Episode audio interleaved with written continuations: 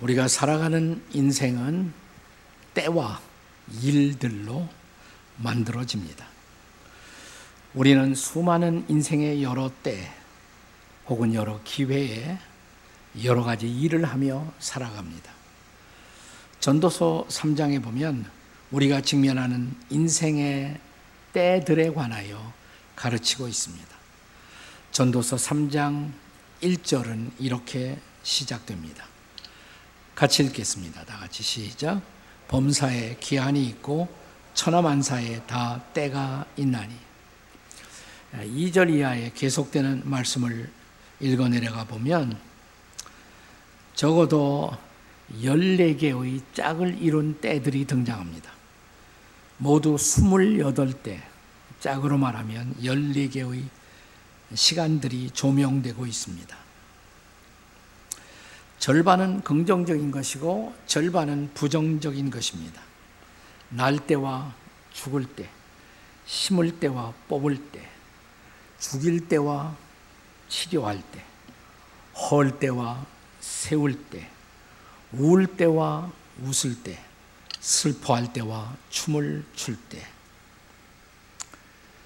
돌을 던질 때와 돌을 거둘 때, 안을 때와 멀리 할 때, 찾을 때와 잃어버릴 때,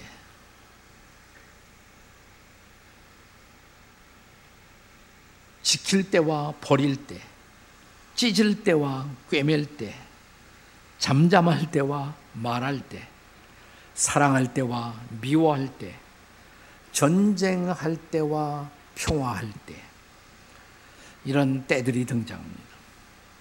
이런 전도서의 시간관을 한마디로 말하면 종말론적 시간관이라고 할 수가 있습니다. 처음이 있고 마지막이 있고 알파가 있고 오메가가 있는 시간입니다. 그리고 시간 건너편에 영원히 기다리고 있다는 것입니다. 따라서 이 땅에서 우리가 경험하는 시간은 유한한 시간입니다. 유한한 시간에 우리는 긍정과 부정의 삶을 교차적으로 경험하면서 산다는 것입니다. 그리고 이 모든 유한한 시간을 지나서야 비로소 우리는 저 영원 속에 들어가게 된다라고 말합니다. 이런 짧은 유한한 시간을 지나면서 우리는 여러 가지 일들을 경험합니다. 우리가 하루 24시간을 살아가는데요. 이 하루 24시간의 삶을 우리는 크게 셋으로 구분할 수가 있을 것입니다. 우리가 일터에 나가서 일터를 중심으로 일하는 시간 8시간, 가정을 중심으로 잡다한 일을 처리하는 8시간, 그리고 침대 전후에 침대 시간을 모두 포함해서 8시간 정도로 우리는 하루를 구분할 수가 있겠지요. 자, 그렇게 살아가는 하루하루를 어떻게 우리는 살아야 할까요? 사실 전도서의 기자는 긍정과 부정의 경험들이 교차하는 이런 인생의 때들에 관한 마지막 결론, 지혜자의 결론을 전도서 3장 11절에서 이렇게 증거합니다. 같이 읽습니다. 이제 시작. 하나님이 모든 것을 지으시되 때를 따라 아름답게 하셨고 또 사람들에게는 영원을 사모하는 마음을 주셨느니라. 그러나 하나님이 하시는 일의 시종을 사람으로 측량할 수 없게 하셨느니라. 자, 무슨 말이겠습니까? 인생의 부정의 공간인 어둠을 경험할 때도 그 속에서 우리는 아름다움을 볼 수 있어야 한다는 것입니다. 그리고 이런 인생의 부정적 경험들 때문에 내가 그만 이 세상을 떠나고 싶다. 영원을 오히려 사모하게 되는 것이라고 말합니다. 그러므로 내 인생의 어두운 날에도 하나님의 아름다운 섭리를 볼 수 있고 또 믿을 수 있어야 한다는 것입니다. 이것이 바로 인생의 미스테리, 신비라고 할 수가 있습니다. 자, 바울 사도는 그리스도의 다시 오심의 가르침, 재림의 가르침을 왜곡하고 하루하루 주어진 일상의 아름다움을 놓치고 살아가던 데살로니가 성도들에게 이 편지의 마지막 대목에서 때마다 일마다 아름다운 일생의 일상의 축복을 전달하고자 합니다. 사랑하는 여러분, 때마다 일마다 아름다운 인생 어떻게 가능할까요? 바울 사도는 두 가지 지혜로운 축복의 메시지를 마지막으로 전달합니다. 두 가지입니다. 오늘은 세 가지가 아니고, 네. 자, 그 첫째는 때마다 일마다 평강이 함께하는 삶입니다. 한번 따라서 할까요? 때마다 일마다 평강이 함께하는 삶. 옆에 사람에게 그런 평강의 삶을 사십시오. 한번 해보세요. 자, 이미 말씀을 제가 드린 것처럼 우리가 하루 24시간 중에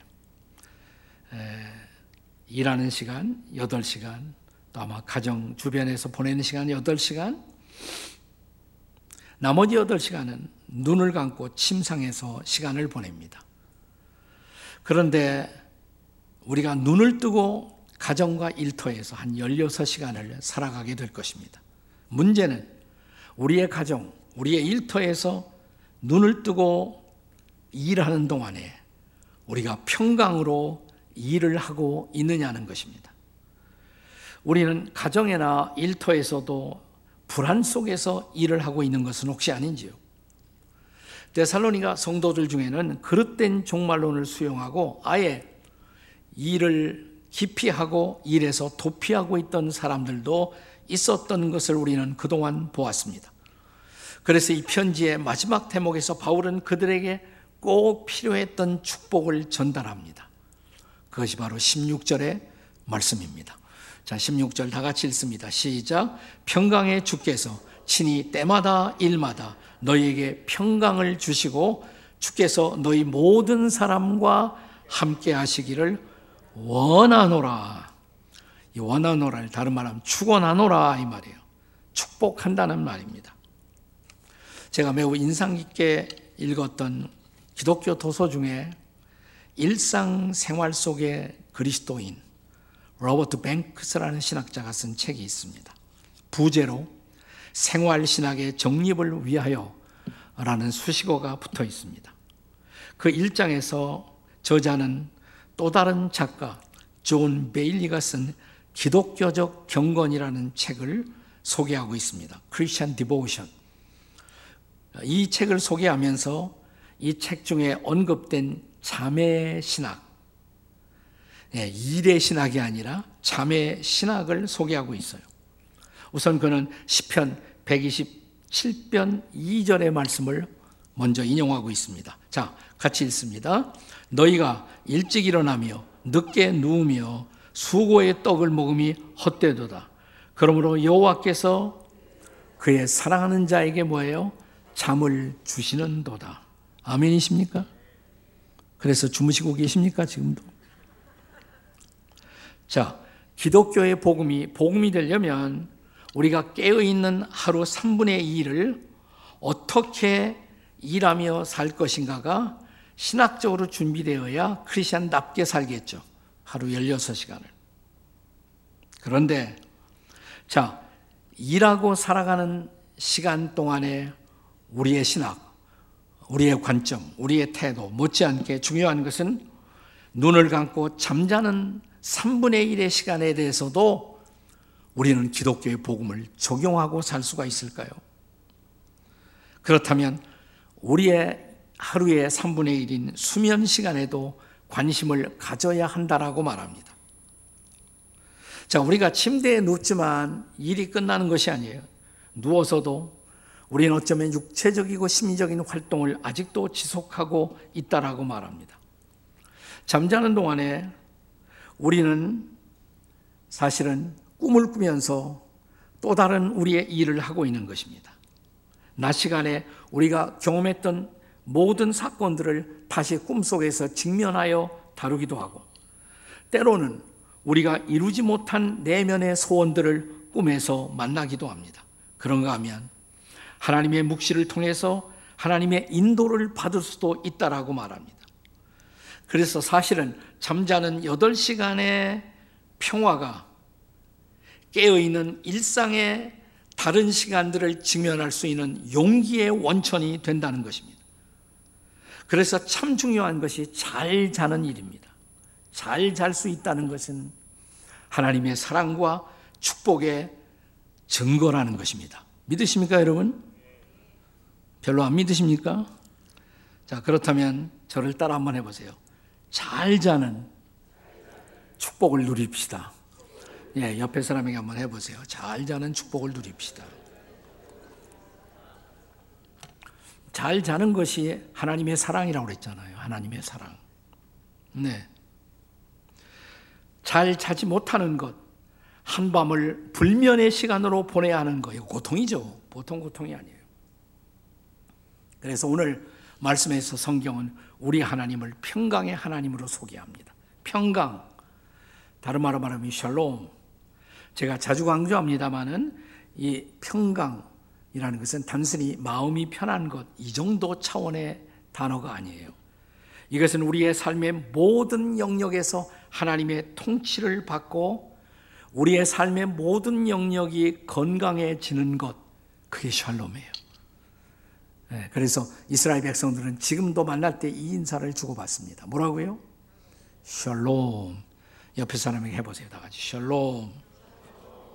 자, 이 샬롬을 주시는 분, 샬롬의 주님, 평강의 주님. 그 주님이 우리에게 주실 수 있는 가장 놀라운 선물, 그게 바로 평강이에요. 샬롬, 피스. 근데 우리가 바울의 편지들을 읽어보면 우리가 어떻게 이 평강을 얻을 수 있는가, 누릴 수 있는가, 항상 세 가지 단계로 정리할 수가 있습니다. 첫 단계는 하나님과의 평화입니다. Peace with God. 하나님과의 평화. 성경은 특별히 바울은 우리가 자연인 그대로는 하나님과 평화롭지 못하다는 거예요. 죄로 말미암아 하나님을 적대하는 자리에 우리가 있었다는 것입니다. 그런데 중보자이신 그리스도로 말미암아 그리스도를 영접하고 믿는 순간 하나님과 화목하게 돼요. 하나님과 평화하게 돼요. 이게 peace with God. 그리고 하나님과 평화한 사람들이 경험할 수 있는 두 번째 단계가 하나님의 평화를 우리가 경험할 수 있다는 것입니다. 하나님의 평화, peace of God, 하나님의 평화.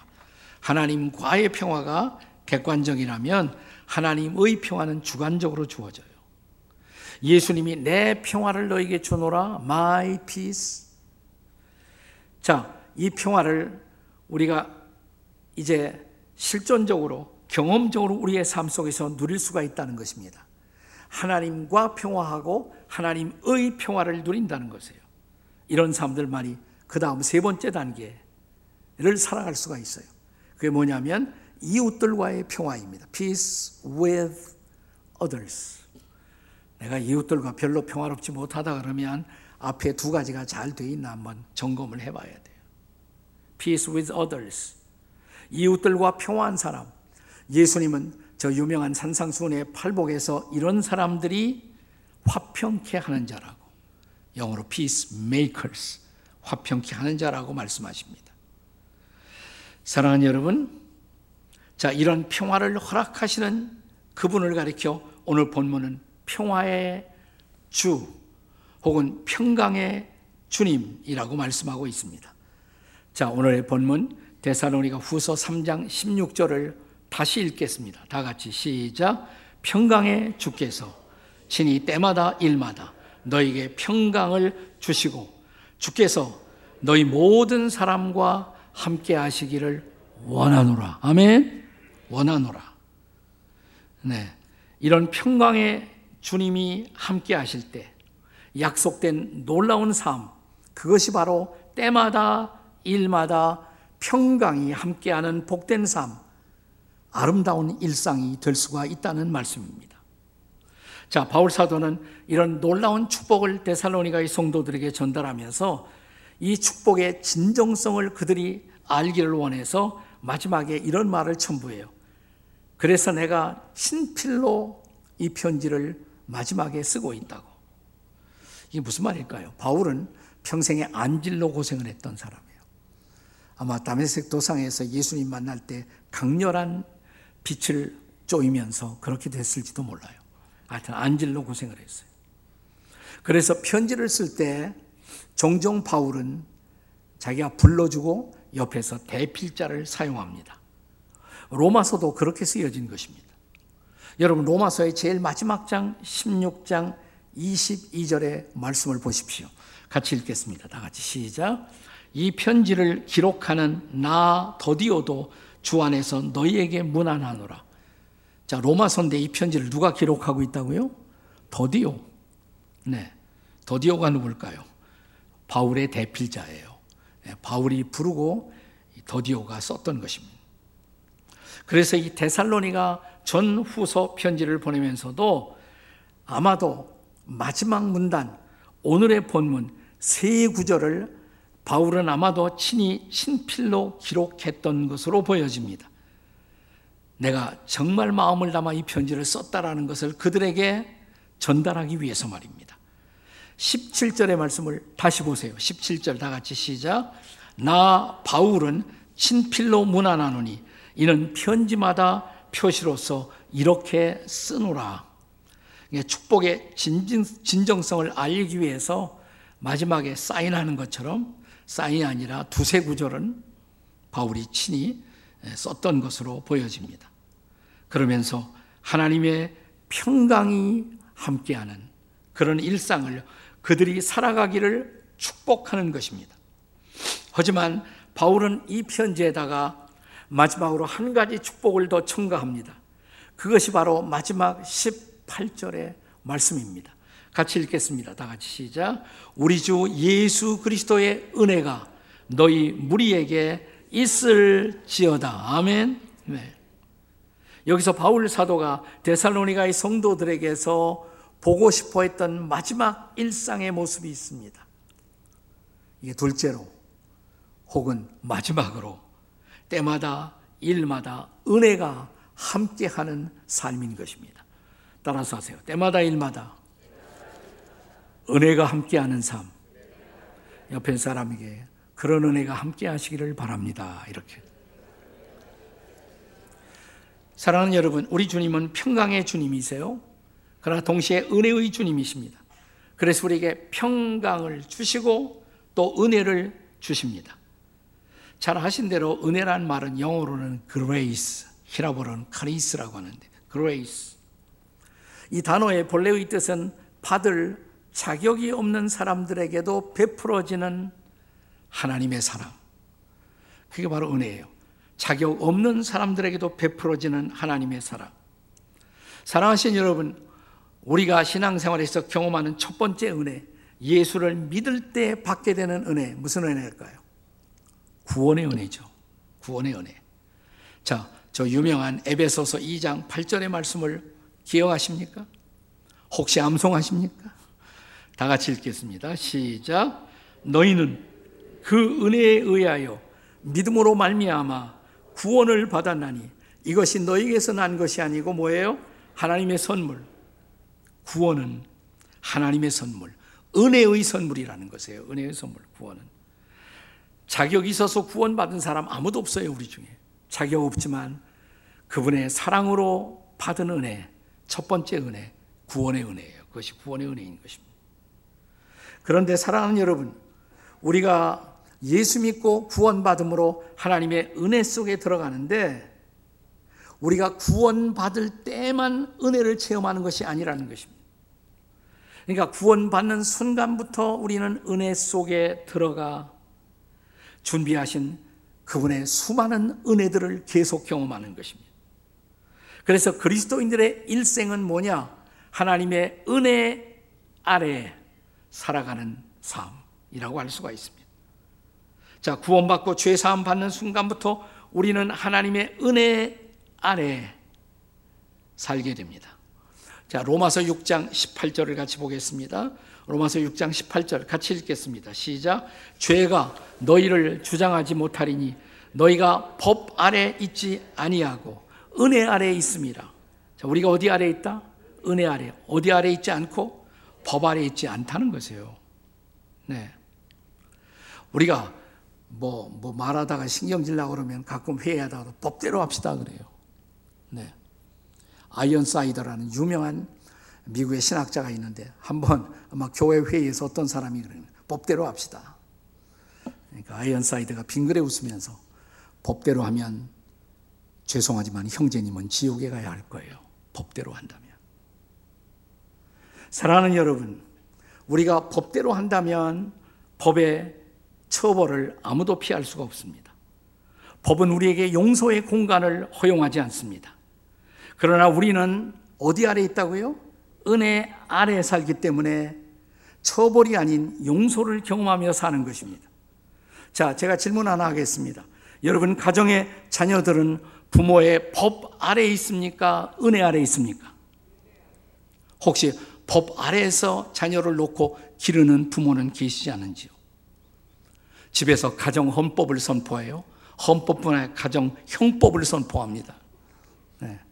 그리고 자녀들이 해야 할 행동들, 규칙을 만들고 그대로 하지 않았을 때 처벌 양식을 쭉 놓고 그리고 그래도 말을 듣지 않으면 집에서 쫓아낸다. 그리고 부모의 호족을 해서 제거해 버리겠다. 혹시 그런 분들 안 계시나요, 여기? 네. 그런 가정의 자녀들은 견딜 수가 없을 것입니다. 다행히도 우리의 자녀들은 부모의 어디서 산다? 은혜 아래에 살고 있는 것이에요. 때로 실수도 하지만 부모의 용서와 사랑을 경험하면서 마침내 자신의 실수들을 극복하고 성숙한 인생이 되어가는 것입니다. 우리와 하나님의 관계도 동일한 것입니다. 우리가 하나님의 자녀가 되는 순간부터 우리는 하나님의 어디 아래 있다? 은혜 아래에서 살아가는 것입니다. 그렇습니다. 은혜는 우리에게 구원과 성숙을 가져다 줍니다. 뿐만 아니라 은혜는 우리에게 주어진 소명을 감당하게 만들고 은혜는 우리의 삶을 완성하며 마지막 결산자이신 하나님 앞에 설 때 부끄럼 없이 설 수 있게 하는 것 은혜인 것입니다. 믿으십니까, 여러분? 그래서 바울 사도는 자기의 인생의 황혼이 가까운 시각 지나온 자기의 생애를 돌이켜 바라보며 이런 유명한 고백을 남깁니다. 고린도전서 15장 10절의 말씀 기억하시죠? 같이 읽어요. 다 같이 시작. 그러나 내가 나 된 것은 하나님의 은혜로 된 것이니 내게 주신 그의 은혜가 헛되지 아니하여 내가 모든 사도보다 더 많이 수고하였으나 내가 한 것이 아니요 오직 나와 함께 하신 하나님의 은혜로라. 아멘. 바울은 자기의 인생은 전적으로 하나님의 은혜 때문에 가능했다고. 나의 나 된 것은 하나님의 은혜입니다. 유명한 고백이죠. I am what I am, who I am by the grace of God. 하나님의 은혜 때문에 나는 내가 되었다는 것입니다. 사랑하는 여러분, 그 은혜로 바울은 자신의 모든 인생을 살았고, 은혜로 내게 주신 사명도 감당했고, 마지막 바울이 하나님 앞에 서서 인생을 결산할 때, 하나님 제가 이만큼 일했거든요. 저의 업적이 여기 있어요. 저의 성취가 여기 있어요. 바울은 자기의 업적표를 들고 하나님 앞에 섰을까요? 물론 바울은 위대한 일을 한 사람입니다. 그럼에도 불구하고 바울은 마지막에도 은혜로 하나님 앞에 서겠다고 말하는 것입니다. 이 은혜, 이 놀라운 은혜, 나를 구원하고 나를 여기까지 이끌어온 그 은혜. 그래서 바울 사도에게 이 편지를 받는 데살로니가의 성도들에게도 마지막에 그리스도의 은혜가 너희와 함께 있을지어다. 아멘. 이것이 놀라운 축복이에요. 의례상의 축복이 아니라 놀라운 축복인 것입니다. 제가 지난 시간에 소개한 책 일상 하나님의 신비라는 책에서 보면 이 저자가 이 책 속에서 또 하나의 책을 소개합니다. 조르주 베르나소노스라는 분이 썼던 책인데 어느 시골 신부의 일기 이게 따로 또 책으로 나와 있더라고요. 제가 보니까 어느 시골 신부의 일기. 이 책의 주인공은 시골에서 사역하는 어, 젊은 신부인데 위암이 걸려서 고통스럽게 죽음을 맞이하게 되었습니다. 당시 교회가 부패했던 상황 속에서 작가는 이 책의 주인공 젊은 신부가 다른 신부들과 다르게 정말 선하고 의롭고 정직한 삶을 살아왔기 때문에 오히려 교회의 어른들에게 눈에 가시처럼 취급을 받았다라고 말합니다. 그가 이제 죽어가는데도 교회 어른들은 그를 찾아올 생각을 하지 않습니다. 가톨릭 의식에서는 죽어갈 때 사제에 의해서 마지막 임종 의식을 받아야 하는데 교회 우분들에게 연락해도 아무도 찾아오지 않는 거예요. 곁에서 그를 섬기고 간호하던 친구가 이 젊은 암으로 죽어가는 이 신부에게 임종의식은 이제 어쩌란 말이지? 혼자서 혼자 소리를 하며 걱정을 하고 있는데 갑자기 병석에 누웠던 이 신부가 친구를 툭툭 치더니 가까이 오라고, 가까이 오라고, 가까이. 그랬더니 자기 이 사람 귀에다가 자기 입을 대고 친구, 친구. 그 의식이 뭐가 중요한가? 그의 은혜는 어디나 있는데 그의 은혜면 충분하지. 그의 은혜면 충분하지. 은혜는 어디다, 어디에나 있는데 그의 은혜는 충분하지. 아, 나는 이 글을 읽는데 제 마음에 너무 다가왔어요. 나도 죽을 때 이렇게 하고 죽어야겠다. 지금부터 연습을 합니다. 그의 은혜는 충분하지. 그분의 은혜가 나와 함께 했고 여기까지 나를 이끌어 왔고 이 순간도 나와 함께 한다면 우리는 고백할 수가 있지 않을까요? 그의 은혜면 충분합니다. 아멘. 옆에 사람에게 해 보세요. 그의 은혜면 충분합니다. 이렇게 그의 은혜면 충분합니다. 그 하나님의 은혜가 저와 여러분을 구원했어요. 하나님의 자녀가 되게 했어요. 그 은혜로 지금까지 도움을 받아 여기까지 살았어요. 그의 은혜로 자식도 기르고, 그의 은혜로 직장에서 일도 하고, 그의 은혜로 교회에서 봉사도 하고, 그러다 어느 날 저와 여러분도 주님 앞에 마지막 서야 하는 그 마지막 최후의 결산의 순간, 임종의 순간이 우리에게도 찾아올 것입니다. 그때 우리도 이 젊은 신부처럼 말할 수가 있을까요? 이게 젊은 신부는 진짜 크리스천이죠. 은혜를 알고 있었던 사람이에요. 성직자라고 다 은혜를 아는 것이 아니에요. 교인이라고 다 은혜를 아는 것이 아니에요. 교회 나오고 신앙생활을 하는 것 같지만 은혜를 모르는 사람들이 얼마나 많은지 몰라요. 나는 여러분이 은혜를 아는, 은혜에 감격하는, 은혜에 응답할 줄 아는 그런 은혜의 사람이 되시기를 축복합니다. 그래서 우리의 남은 생에, 살아가는 우리의 생애 속에 때마다, 일마다 은혜가 함께하는 이 놀라운 인생을 살아갈 수 있기를 주님의 이름으로 축복합니다. God bless you. 때마다 일마다 은혜가 함께 하십시오. 옆에 사람에게 시작. 때마다 일마다 은혜가 함께 하십시오. 아멘. 기도하시겠습니다. 같이.